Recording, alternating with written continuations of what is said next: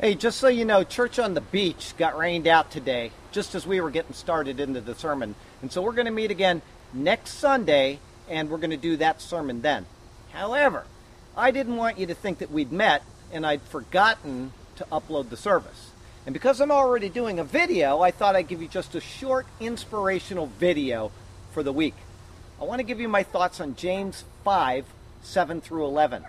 Now, I honestly believe, and if you've watched any of my sermons, you know this, that we are living in the days just before the return of Jesus Christ. And there are a few reasons why I believe this. But the surest sign of all is the return of Israel to her land. This is something that's foretold throughout the entire Old Testament, but which is also alluded to in the New Testament. Now, one thing is for sure. The disciples expected there to be a messianic reign of Christ on earth. The very last thing that they said, the last words that they spoke to Jesus Christ before he ascended were this: Lord, will you at this time restore the kingdom to Israel? They're asking the question because they believe that that is what is coming. And they didn't just pull this out of the wind. They knew the scriptures, the Hebrew scriptures, all of the promises made to Israel, and they also had listened to Jesus' teaching, which clearly told of a messianic age which was coming. And Jesus' answer was just as clear. He said, it is not for you to know the times or the seasons, which the Father has put under his own authority. He never said, you guys have misunderstood the scriptures, or there's not going to be a messianic age or anything like that. Instead, he told them that the times and the seasons for these things was at the direction of the Father, and that until they came about, they were to get about the proclamation of the gospel. Throughout the New Testament, and I mean literally from Matthew all the way to the book of Jude, this messianic age is alluded to. And the book of Revelation, after the fourth chapter, is directed solely at the nation of Israel all the way up into the ninth nineteenth chapter when Jesus returns. And when we get to the twentieth chapter of Revelation, the millennial reign of Christ is mentioned six times. It's hard to imagine anybody spiritualizing something that says there'll be a thousand year reign of Christ, but they do. But it is mentioned six times, and it's there for a reason. It's to tell us that there really will be a thousand year reign of Christ on earth. And the clearest, the absolute clearest indication that these things will be fulfilled comes right from Jesus' own mouth. He tells us when he is returning and to whom he is returning to. It will be to Jerusalem, and it will be to his people Israel. It will be when they, as a nation, call on him as Lord. Here's what he said from his own mouth. He said, O Jerusalem, Jerusalem, you who kills the prophets and stones those who are sent to her. How often I wanted to gather your children as a hen gathers her chicks under her wings, but you were not willing. See, your house is left to you desolate.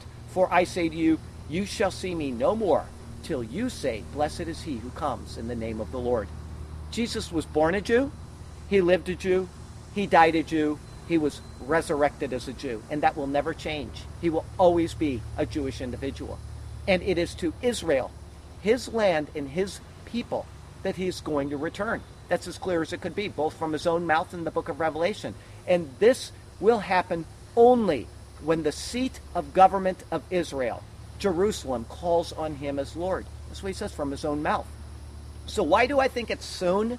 There are lots of reasons, and I mean all the way through the Old Testament and the New Testament, we can make general guesses about when the return of the Lord is coming. Today, I want to read you one of them, just one. It's a prophecy that's tucked away in the book of James, and then I will explain it to you. After I get done, I hope to see you guys here again next week at Church on the Beach.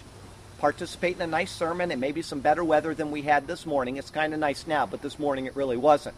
All right, here we go from James chapter five.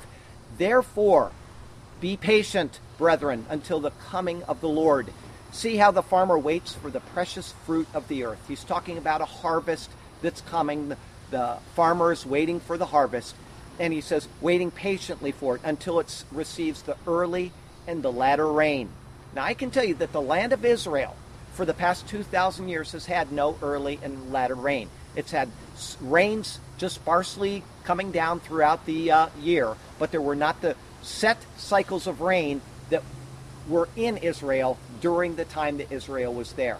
The land was a barren waste. You can read about that right in the book of Innocents Abroad by Mark Twain. You can look at other extra-biblical references to show you that Israel was an absolute waste until the Jewish people came back.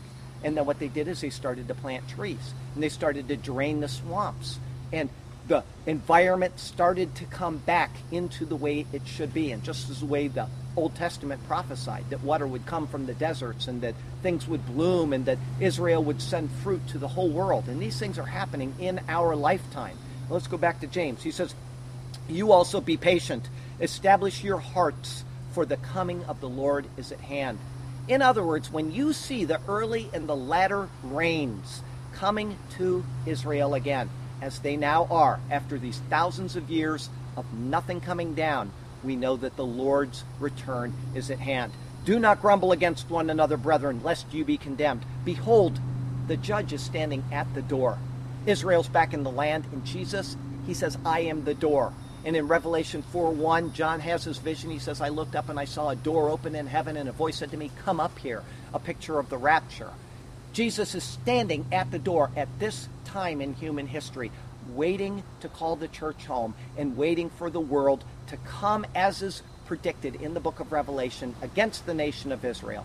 And Joel clearly says that God is going to bring all of the nations of the earth down to the valley of Jehoshaphat, and there he's going to judge them for the way that they treated his people and the way they divided his land. And what are we trying to do right now in the world? We're trying to divide his land. And that is going to come. It's going to happen. The tribulation is going to come about because of that. We're going to have these great battles and these great judgments because of Israel, because God's covenant promises to his unfaithful people. And someday they will recognize him as Lord, and they will call on him as Savior. What did it say back there? He said, "Blessed is he who comes in the name of the Lord." When he said that, that's going back to what I read you from Matthew earlier. The Jewish people will quote from the Psalms, "Baruch haba b'shem Adonai." Blessed is he who comes in the name of Jehovah or Yahweh. Yes, Jesus is God incarnate, and he loves his people. He will never break his covenant with them, even despite their unfaithfulness. That's made clear through both testaments of the Bible. And when he returns, it will be to Israel. But we have these sure signs, such as in, are in the book of James, where it says the latter, the early and latter rains are going to return to Israel. The farmer waits patiently, and then the judge is standing at the door. Verse ten, "My brethren, take the prophets who spoke in the name of the Lord as an example of suffering and patience. Indeed, we count them blessed who endure. You have heard of the perseverance of Job and seen the end intended by the Lord, that the Lord is very compassionate and merciful." He's compassionate and merciful to his people that are proclaiming the gospel now. He's going to take them home at the rapture, and he is compassionate and he is merciful to his wayward people, Israel, and they will call on him as Lord and Savior. And when that happens, I got to tell you what, he will come back and he will restore Israel, and there will be a thousand year reign of Christ. The prophets predicted the return of Israel. Go back to Ezekiel, go back to the book of Daniel. They said that he was coming back, and they pinpointed the exact time, nine hundred seven thousand two hundred days after they were originally exiled. And then Jerusalem fell nineteen years after the original exile. And how long was it? It was nineteen years after the recapture of uh, Israel in nineteen forty-eight, or the reestablishment of Israel, that they recaptured Jerusalem. nineteen years later, or nine hundred seven thousand two hundred days after the fall of Jerusalem. These are things that we can't deny.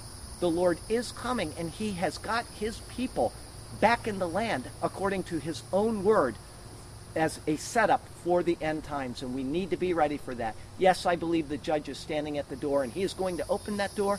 He's going to call his church home, and he is going to bring us to glory as we watch from heaven the, the events of the tribulation period.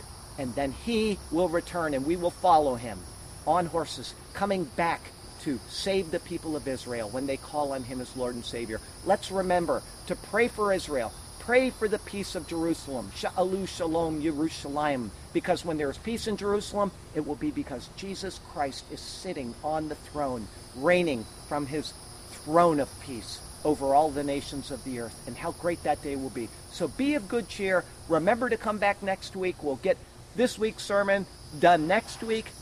And uh, we'll have another exciting adventure of Church on the Beach for you. But until then, just keep on praising the Lord. Know that He has a good plan and a purpose for you. If He's done this for His wayward people, Israel, He'll do the same for you. So when you fall, when you, you know, step wrong, when you have troubles in your life and you think that you've lost God's favor, just humble yourself before Him. Confess your sins. Get back on your feet and press on in the power and the strength of Jesus Christ and His glory. And it's in His name that we make our prayers. Heavenly Father, thank you for Jesus. Thank you that He is God of gods. He's the Lord of lords and the King of kings.